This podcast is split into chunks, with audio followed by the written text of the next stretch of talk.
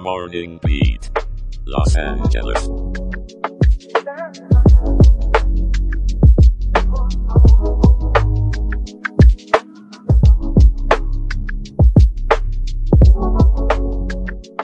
Good morning, Los Angeles.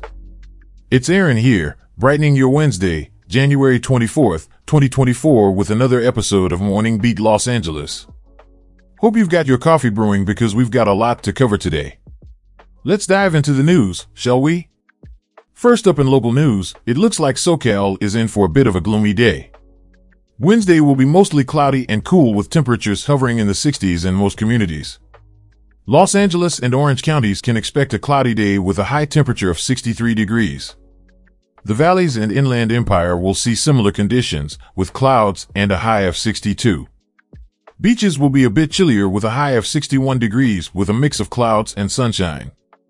And for those of you in the mountains, expect a high of 48 during the day, dropping to 26 at night.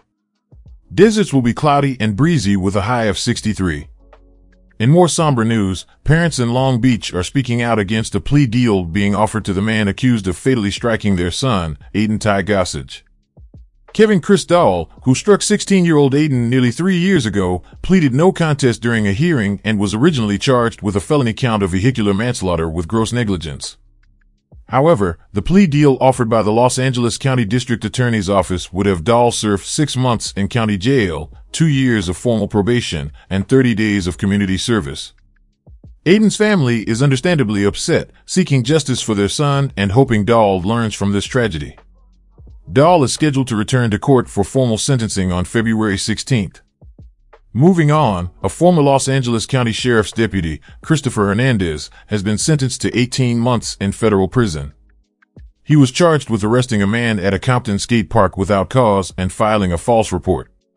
Hernandez's former partner, ex-deputy Miguel Vega, was previously sentenced to two years for his role in the incident. It's a troubling story, but the justice system is holding them accountable. And in Beverly Hills, a party house run by squatters is causing quite the uproar among neighbors. With wild parties and constant disturbances, it's a real life soap opera over there. The Los Angeles Police Department has been called out several times, but the legal tangles of eviction are making it a drawn out process. Now, before we check in with Jenna for the weather, let me remind you to head over to our website, morningbeatshow.com, where you can sign up for our newsletter and join our Patreon for some exclusive content. Now, Jenna, what's the forecast looking like today? Hey there, Aaron. Well, it's a partly cloudy day in the City of Angels, with highs reaching up to 61 degrees. Sunrise was at 6.55 in the morning, and sunset will be at 5.15 in the evening. It's the perfect weather for a light jacket and a smile. But hold on to your hats, because the National Weather Service in Oxnard has issued a small craft advisory effective until 4 in the morning. So, if you're planning to hit the waves, better make sure your craft isn't too small, or you might just get more adventure than you bargained for. Thanks, Jenna. You know, with your sunny disposition, who even needs the sun? Now, let's switch gears and talk about some good news. For those of you looking to shred some pounds, it turns out that hitting the dance floor could be your ticket to a slimmer waistline. A new study shows that dancing not only helps people who are overweight or obese to lose weight, but also improves blood pressure, insulin sensitivity, and even mental health. So, if you're tired of the treadmill, maybe it's time to tango your way to fitness.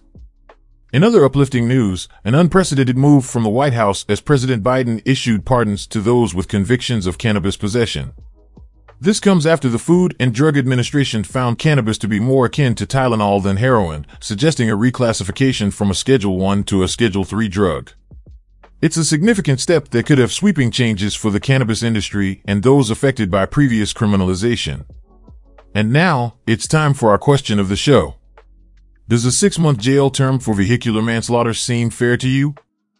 Share your thoughts with us on our Twitter at Morning Beat Show using the hashtag Los Angeles QOTD or answer directly on the Spotify mobile app.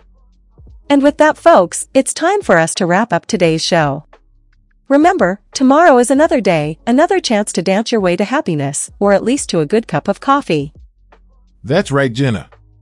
And as we close today, let's remember that every cloud has a silver lining, and sometimes it's just about finding the right dance moves to bring it out. Thanks for tuning in to Morning Beat Los Angeles. We'll see you tomorrow. Stay kind, LA.